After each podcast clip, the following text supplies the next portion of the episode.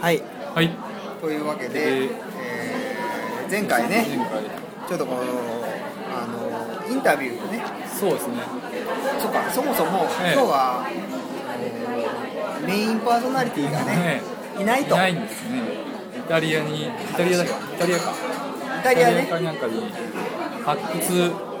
あイタリアに日帰りで 出張してるのあーさ100 300 105回あーえっとなんだっけ西宮北口西宮北口だっけどこは最寄り西宮か西宮西宮から、えっと片道日帰りで日帰りでイタリアイタリアにに金券ショップであ買ってイタリアあにち出ょっ張と安いもんねイタリアに関係我が国のっていうねことってでいうあその青木さんが、はいえーインタビューしてくれてあーそうですねえー歓喜直人さんに直人さんだっけ、歓喜そうそうなんか俺は菅直人で覚えて あた 歓喜さん直人だったかなと思ってねすごいお名前ですよねしかもねえ神の基地ってねえいいことずくめなんか幸運のにな,、うんれそうなほんまやね歓喜感じでさんのあ2回目のがこの土曜日に流れたんですねそうなんですよねなかなかちょっといろんな示唆に富んだねえーそうね内容だったんですけども話がそうなんですよね話がうまいですうまいなんかねそのうんなんかルーツに2人のルーツをいろいろ語ってたじゃないですかはいはいでまあ歓喜さんはまあいろいろあるけども、うんあのプロ野球プロ野球というか野球がね野球プロ野球か部野球部って言ってたよね野球部か野球部だったとか言ってたよね確かうんでなんかプロ野球がルーツにあって、はいはいでししかもそれがそのあの自分がやってどうのの中で、うんそのチームの中でどう振る舞うかとかそういうんじゃなくて、はいそのデータを分析するっていうことにすごい喜びを得てたと、なるほどうん、それが結局今の,、うんまあ、その組織論っあーていうところに繋がってるんじゃないかみたいな、あー言ってた言ってそれ面白いよたね面白いですよねなんかある意味そのまっすぐにねうんそうねそのその流れのまま自分のやりたいことをでなんかね選手名鑑でね感感じを覚えてねうなんかこう打率まあ確かに打率とかさそのなんか結構細かいデータ出てるじゃない、ん、そうそう打率なんか分かりやすいけどさもっとなんかややこしいのあるじゃん、うんねああいうのなんかすごい分析的だもんえまあ青木さんはねまあプロレスだうんなんかでもそのインタビューでは確か青木さんはプロレスが子供の頃好きで最近になってそのプロレス熱がまた復活してきたみたいな思い出したよね思い出したももクロ絡みであそのプロレス的なやり取りとかっていうのからプロレスももう一回見直しみたいなあプロレスは人生の縮図だっていうことで、なんか実大きなねそれが一個の方針に、ね、なってるみたいなプロレスは人生の縮図か確かにまあ野球僕も好きな時はありましたけどちょうどでもそれはなんかあのファミコンのゲームフあァミスタとかやってる頃が一番なんかそのパラメータみたいな選手の打率とかホームラン数とかでこうバッターがすごい打ったりあなんかでも2人ともさそのなんか強いやつ集めてオあそーれはルスター作るみたいなのが嫌だみたいなことあでそこからなんかほら、なんか組織論的にはどうなんですかみたいな無茶ぶりを あー青木さんがしてましたけどなるほどねそれに非常にスマートにねなんあかお答えさすがっすさすがね確かそのなんかえっ、と組織のうん組織っていうのはオールスターっていうのは、あのありえないとああそうなんだで組織っていうのは常にあの人はいないという、まあんうんなんか前提から組織っていうのは始まって考えなきゃいけないってことですね確かになとでそんなにあのハブになるような人材が、ここには誰ここには誰って漫画みたいに現実にはいなくて、だから能力ある人を現場に回したいけど、うんそれよりもその人が上に立ってで結局その人のまああのが上部構造になって株の人たちを育てて、うんまあ、その人のまあ何パーセントかの能力を振り分けるみたいな形でやるっていう使い方になるみたいな。なんか野球っぽいですよね。ねえなんか面白いですねあのいつぐらいかな学生を終わってし仕事しだした頃にサッカーのウイニングイレブンみたいなあコナミかなんかのゲームがあってそれもなんか選手は操作しなくてよくてーあー、そうなんだ。試合を勝手に見たりできるみたいな、へえで自分の好きな選手をこうなんか並べてやってたんやけど、その時にどうしても自分はあのあの中田英秀俊選手を中心にしたチームにしたかったあででも周りのメンバーがなん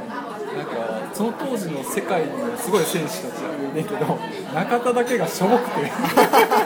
なんかパス取られるなって他の周りの選手すごい足が速かったよねあしたのに中田にパスが回ると急にあのと止まったりーあーやっぱり能力がね能力がねあこういう彼中心ではダメだ世界では無理なのなっていうのまがあったんあ、でそすこら辺データはねね残酷だと残酷ですねでもなんかねそういうなんかデータデータと戦略みたいな話にもなってたけども個人的にはまあ人ありきがねいいっあて言ってたねあうんなるほどでもちょうどその話聞いてその次の日だったかなんだかで、はい新聞でえーっ、となんだっけななんかその政府が経済政策かなんかを発表してたんだけど、うん、うん、そのことにそのホワイトカラーエグゼプションとかああーれなんかさ戦略ありきだよね完全そうにだね人じゃないだってさその年収がいくら以上のある程度特殊な技能を持った人たちは時間とかそういうのに関係ない、ん確かにねとなんか全然さその実際その人たちはさどう思ってるかって何にもなんかないもんねかなんかすくい上げられてない感じですねね完全に戦略そうなんか頭が先に入っなんか行っちゃってる感じがしてただ考えた人は最先端のそういうのを勉強してる人たちなんっでてことでしょねそういうふうにこうデジタルな感じでスパッとこう割り切れるもんなんだねねさまざまな人がいるっていうのえいやーすごいよ、ねそう考えるとね、うん政治家をまあ変な言い方だけどさその批判はしてもさ、うんじゃあ誰か代わりやお前代わりやれんのかよって言われたらなかなかねまあねどうしたらいいんだろうと思っちゃうからね、なんかこうそうねなるほどまあね、これもちょっとまとめみたいなのね。ああそっかマルマルクス界なんだよねあの2人はマルクスそうだね。マルクス会っていうのは二人でやってんの。やってんじゃなかったっけマルクスの資本論かなんか読ん読んでるんだよね確資本論を読む会。か書いてどうですか資本論。僕は全然読んだこともないですね俺もちょっと目は通しとかなきゃなと思って、なんかその簡単そうななんか解説、なんかあ現代ん一役なんだろうな。なんか割と新しめのやつのん上下上中下か上下かなんか出てて、ああそう上下じゃなくてあれもともと2巻なのかな3巻ぐらいまであんのかな、まあ、ともかくその1冊目だけ買ってうんそのパッケージされたものが置いてある興味はあるけどねなかなかこうねそうだねその前にいろいろね読まなきゃいけないものがもういっぱいあるんですよそうですね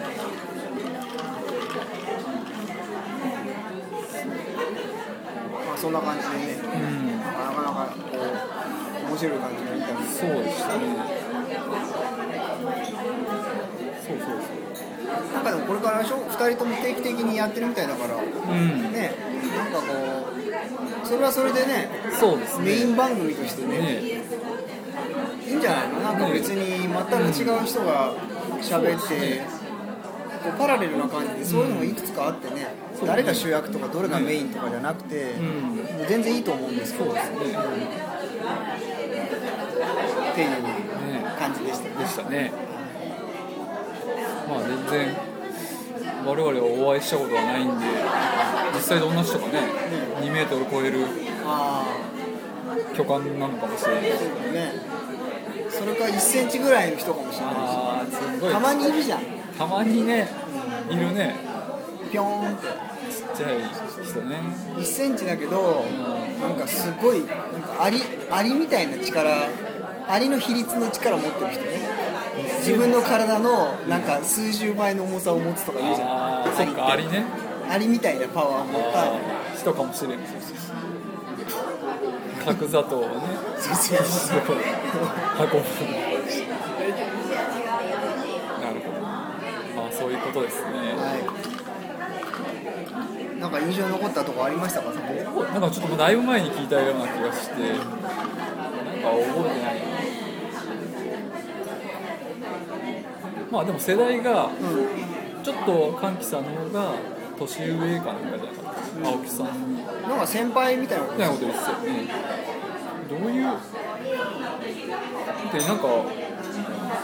青木さんは西、なんだっけ、西洋とか。あね、歴史とかでしょ、パンキさんは経済学、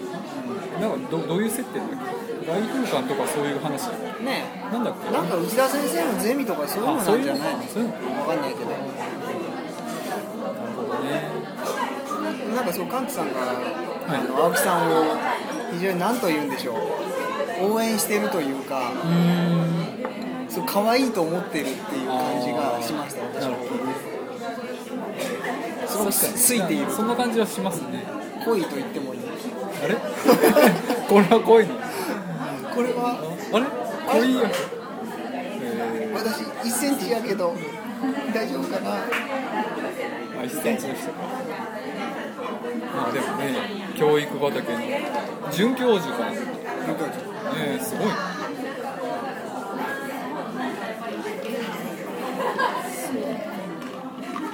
あそういえばなんかあのいつだっけあの前にカレーの話あーしたでしょ前のこういう感じの時にで中華屋のカレーがあのレトルトだったっていう話、まあ、だいぶ前にして、はでそのなんかそれとは別になんかその村地宛てにメールが来ててい中華のカレーの話されてましたがみたいなんでおすおすすめのお店みたいなのを書いてくれてはったそこなんか一回行ってみたんですよあそうなんだ一人一人でえー、え元町とか元町の、へあのウィンズありますよ、はいはいあの JRA、はいはいその隣にうんなんだっけな四香楼やったかななんかそんな名前のへーすげえボロい中華屋肉まん売ってるわからへんかあーな弥生県とか絶対通ったことある通ったことあるよねうんああ分かった分かった分かった分かっなんかすごいボロい感じ汚いとこいとこあそこのカレーのこと書いてあったから、えー行ってみたんですよねたうんこの間そしたうら、んレトルトではなかったあおおではなかったですなかったでもとろみがあったとろみあったわマジでとろみがあるっていうかでもね中華屋とか関係ないちょっとあんかけっぽいけど、もうあのすごい昔の黄色いカレーですあーターメリックめっちゃ効いてっるていう感感じのなんかき黄色いザ日本のあ母親カレーみたいな感じのカリーじゃなくてカレーライスささカレーらっとしてないねそうしてないーで小麦粉をちゃんとそうそう小麦っぽい感じ小麦感がね小麦粉感が半端なかったで具材のとろけ感があもう溶けちゃってて美味しそうじゃないですいかや美味しかったよでこで最初甘ったるいなって思ったんやけど、うんでも食べていくうちにどんどんあれ辛いのっていう風になってきてちゃんとしてるのただ単にカレーの王子様みたいなあただ黄色くて甘いだけじゃなくてちゃんと後半こうピリッとくる感じがあって「子供食えるか!」ピシッピシッとまあ空っぽやった全部平らげて。ーよかったですねなかなか良かったで最初で確か四香楼かなんか名前やったと思うんやけど読み方が分からんかったから帰り際にあの店員さんにちゃんとこれしほんまに四香楼やったか分からへんけどなんて読むんですかって言ったら教えてくれて書きましょうかって言われていやいいですとは言ったけどで聞いたけど何て読むか忘れちゃったそう忘れてた四しかしこう4つ4つの4の工業を起こすっていううもうローはなんか難しい中国の字やっん、スースーなんとかローとたかス言うーのパかオラーみたいな感じだと思うけどないいじゃないですか一切そこで中華は食べてない カレー食べてカレー飲むたまたま近くを通ったんであこれこれやんと思って、それはちょっとねうん、行ってみたいですそうですねもうなんか2件書いてくれてはったんですあそようメールにはもう1個はちょっと覚えてないんですけどまあなんかほらそなんだっけ蕎麦屋のはいなんとかとかさカレーああるじゃないですか、その中華屋のカレーとか、うんそういうでもいいっすよねなかなかね気になるところなんですよ、蕎麦屋のカレーはうん、だしっぽいじゃないですかそうそうあ和そ風れはなんか結構はっきり特徴がある和風ねのね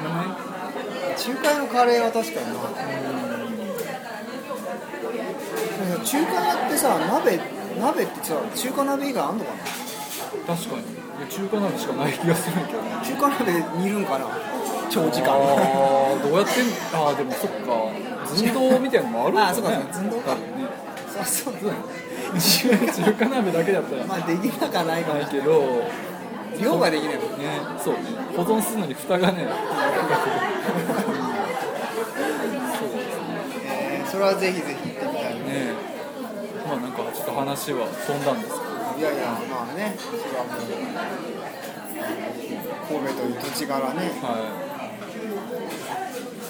確かに中華屋多いけど別にいそうそう中華屋でその時に中華街あるでしょ神戸の元町にもうなんかちょっとうろうろしてみたいな入ったことない店絶対いっぱいあるから特に裏手とかそうなんか新しい喫茶店とかできててちょっと今度行ってみようかなみたいな中華街になんだっけ、フクロウカフェができたんでしょああったあったあったあったあった袋カフェあった結構綺麗なおしゃれな雰囲気だった気がする見た感じは人気あんのかななんか中華街のメインストリートにすごい純喫茶があってそその名前が「喫茶趣味」って書いてあってひらがなで趣味趣味でもひらがなやから実際あのホビーの趣味じゃないんかもしれないなんか中国語絡みかもしれへんけど外から見たら誰もお客さん入ってなかったちょっと気になったけど趣味か趣味なんか特殊な趣味を持った人たちがあいいんじゃないかななるほどな全裸喫茶みたいなそうそうそうあと服の下は常に何かでねあー体を拘束してるしてようるなよ人うなそういう人たちがそういう趣味かそれはでもね、まあ、今ここにいない人の趣味だからああそうそうですね某ね某メインキャスターのそうね堀潤さんことねあれ元 NHK 堀潤さん堀潤さんがなんかなんかのインタビューに答えてたのなんかメディアね起こして頑張ってるみたいなのねあの人はなんか NHK なんかなんか干された感じなんですかねなんそうなんかだそれこそ震災のあああたりでなんかもうキャスター降りてたよそうだね海外で自主的に形としては自主的にやめたんだろうけども中はどうだったんだろうね、まあ批判とまではいかないけどこう、うんそういう大きなメディアの中にいたらできないことがみたいなことをいろいろやってた言ってたまあでもいずれにしてもインターネットっていうのはまあなしには語れないみたいだねまあそうですねインターネットとのね付き合い方っていうのは結構考えるところがありますいよねや難しいですねなんかね俺なんかちょっと前と変わってきてほなんかあんまりこうネット上のなんていうのかなあんまり見なくなっちゃって、んまあ、簡単に言えば、うんで仕事柄そのすごい常にネットに接続した状態なんですけど、うんでもほとんどの情報を文字から最近得てるんですよもう文字っていうかその本と新聞となんかあんまりネットを見なくなっちゃったなんでっていうのは分かんないんだけどなるほまどねあ目が疲れるっていうのが一番大きいんですああそれはけどただほら人間がその特にさ脳みそでかくなってきてさ大きいねあの目目への依存ってすごいじゃないですか、うんでなんかねそのこう哺乳類全体ってあの傾向として脳みそがう大きくなってるんだって、まあそうか何万年とかそういううん何千、そういう単位でだけどね、うんちょっとずつよだからだからなんか大きくまあ大きくまあしたいわけだよね多分その肉体はさ、そうかまあ、したいのかなっちゃうのか分かんないけど、その脳みそのその容量と、んなんだっけなそのそこにつながってる目とかうんとのそのなんだっけなバランスが、うんえーどこがちょうどいいのかがまだ分からない、うんだからこう目から入れる情報が多すぎるのか、うんそれとも少ないのか、おーその脳っていうのの適正な使い方みたいなのが実はあんまり分かってなくて、とりあえずまあやりくりしてるだけで、なんかその特にインターネットってさ完全にその生物的な適応みたいなのから外れたスピードでうん来てるじゃないですか。でよく出てくる話だけど江戸時代の人がさ1日に処理してた情報量と現代人がっていう話あるじゃん、そのものすごい量だと今、半端ないそれと脳みその関係とかっていうのもなんかあるんかなと思って自分がさ最近なんかことに最近ネットをなんか見なくなっちゃった、なんか昔もうちそれこそそ小学校とか小さい頃なんか考えてたなことはあのし人間の心拍数って決まってんのかなあー生涯でだから心拍数がすごい速い時はそれを一気に消化してるからああー今ちょっとすごいスピードで寿命がみたいな感じで思ってたなんかそういうのとい一緒でひょっとしたら、まあそれも実際はそうじゃないんやろうけどなんか処理できる例えばそのテキストとか何かわかんないけどそういう単位のものがあってっていう上限があるような気もするし、まあ、それが生涯じゃなくてもいいけど1日とか1年とかっていうふうに考えたらなんかパンクするっていうか上限があるような気もするし、ー特にさあらゆるその情報処理っていうのはさ、あのまあ、人間のその脳とか考え方みたいなのをさ、まあ、言ったらベースにしてさ、まあ、コピーしてるわけでしょ、うん、だけどさある時からそれが爆発的にさ、まあ、容量が無制限に近いぐらいに増えたりとかさ、あのしていくことでさ、うんなんかそっちが基準になっちゃったみたいなのがあるじゃないですか。明らかになってるよねだからさ人間っていうのはさそのなんていうのその有機物なわけでさ、まあ生物なわけじゃん基本的にその生き物なわけじゃないですかで肉体なわけじゃうない、んだからその機械じゃないんだよねだけど機械みたいな感覚でさそう情報っていうのがあってそれをまあこう順繰りにどんどん処理していってみたいな、そうねでこう原因と結果があってちゃんとこう時間は前に進んでてっていうそれ全部さもともとそういう感じを例として作った、まあ、人間がそんな風に生きてるっぽいから、うん機械をそうやって作ったのにさなんか機械のそういうなんか進み方だから入力と出力があってみたいな全部そういうのさメタファーになるの本当は、うんそうっすね人間の、だけど機械に習っちゃってるようなさなんか基準がさただのそのシステム装置だったものがさそっちがなんかそうですねなんかベースみたい本質みたいな さそうよね上限とかさ限界値みたいなのがあんまり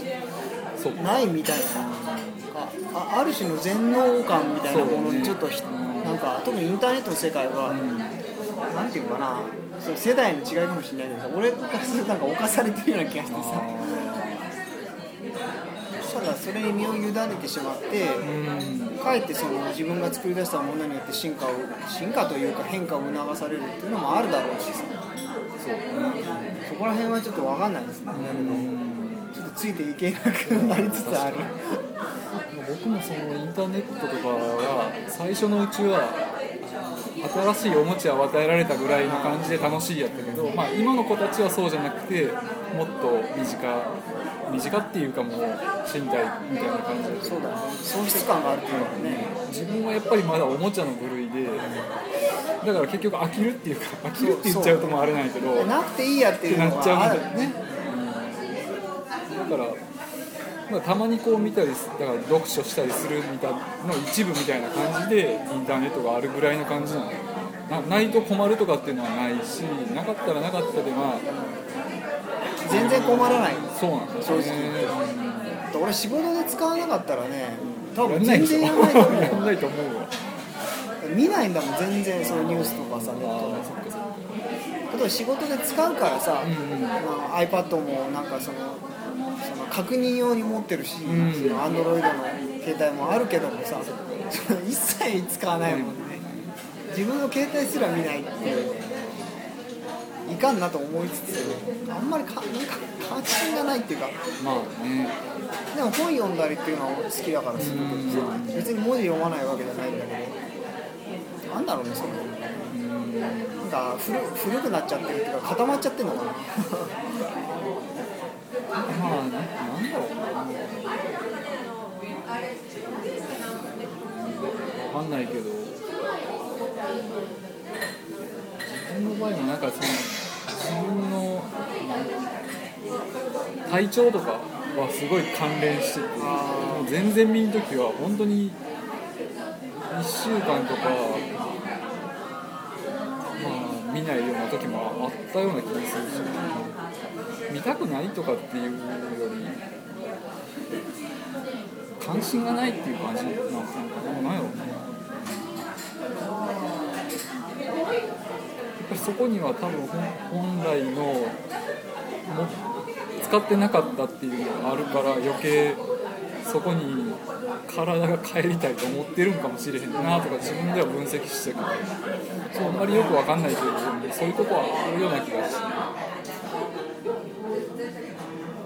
特にさインターネットはさあのテレビみたいなのと違ってさ自分から能動的に動くメディアでしょだからなんかそういう引っ掛けみたいのがないとさそうそうそう続かないよね基本的にその定点するさ地点を作らないとさ、う観測に行かないわけよ、うん、うん、あの向こうから入ってこないからさそうかとりあえずつけても何も起こらないじゃないそうか自分でマウスなりなんなり操作して、だから自分の観測地点っていうのがさ、まあ、今ソーシャルメディアが、うんまあアカウントがまさに定点観測地点のん一番最たるもんだと思うけど、まあ、いろんなメディアがあるじゃない、うんでそこのアカウントにも、ね、基づいて、まあ、そこの地点に、まあまあ、その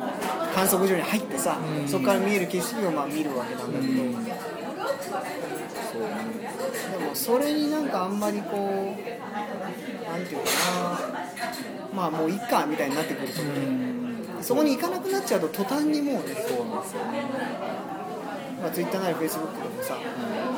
た仮にそのアカウント自分が消したとすれば多分もう開かないもん、そうだね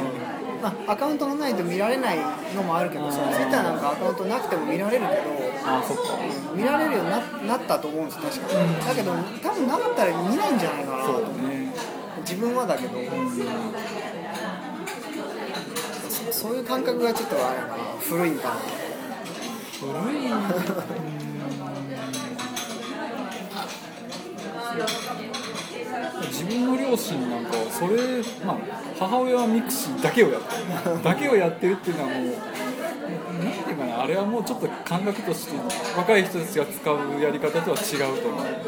知ってる人ばっかりでミクシーの日記を見合ってるっていう感じやからメールの延長やと思うだからそれ以外でソーシャルメディア父親はやってないしでもさ、そのインターネット使ってるって言ってもねそのアカウントっていうさ、まあ、鍵でその閉じてるわけじゃんはいあくまでね、うんその規模が大きいだけでさだからそういう意味では回覧板みたいなもんなんだよ、まあそう超巨大な、うん、そうそうアカウント持ってない人は入れないわけそう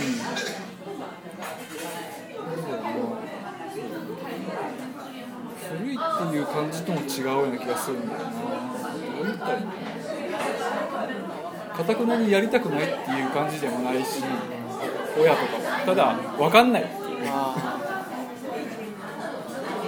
で多分登録とかしてみても一回やってみて分からんからもう置いてんねんみたいな感じやと思うそうなんだよな俺もなんかそちょっと前ぐらいはさ、結構そういうなんか注目してる人とかがさいろいろ言う言うじゃないですか、あーはいはいはいツイッターでもなんかね発言を追ってさ、うんいろいろなんかあ面白いなとか思ったりしてたんだけどうさ、んまあなんかそういうの、まあ、向き不向きなんかななんか俺はなんか本とかねあの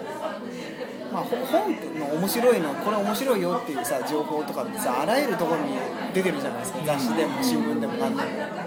でそれで本一冊手に入れたらさ読むのすごい時間かかるしさ結構それでもうなんか、うん他のことできないっていうか確かにね、うん、そうなんですよでなんかその、うん、そうなんかそれ他のことできないみたいなどっちかというと、できるならやってもやってもやりたいけど後ろ向きだからだからそそのネットすごいやってる時はうん逆に本読めなかったしああそっか読書量減っちゃったりさうん見方なのかなさらっと流すように読めばいいのかもしれないですあとかなんとか言ってる間にあそうですねまあまとまりのないこうそうですねゆるっとした感じで。話しましたかはい、まあインタビューね、かんきさんのインタビュー、らね俺なんか印象に残ったのはね、なんかかんきさんのね、あの顔がうるさいっていうセリフがね、顔がうるさいって言ったっけあのなんかね、そのまあなんていうの、その誰に対してとかじゃなくて、うんまあそのなんだっけ、えーそもそもとかなんとかごちゃごちあゃー周り持ったね、周りくどい言い方、持って回った言い方ばっかしてる、もうないお前ら顔がうるさいのみたい な言い回しがあって。あまあこれなんかね面白いなちょっと使わせていただきたいかな確かにもうと思ったしそもそも言ってんじゃねえぞそうそう恋バナって言ったら恋の話しろとバナナの話じゃねえよって話やねっていうくだりがあってあこあれり面ました白ねかったなっそうていうわけではいまあまあ、まあ次えは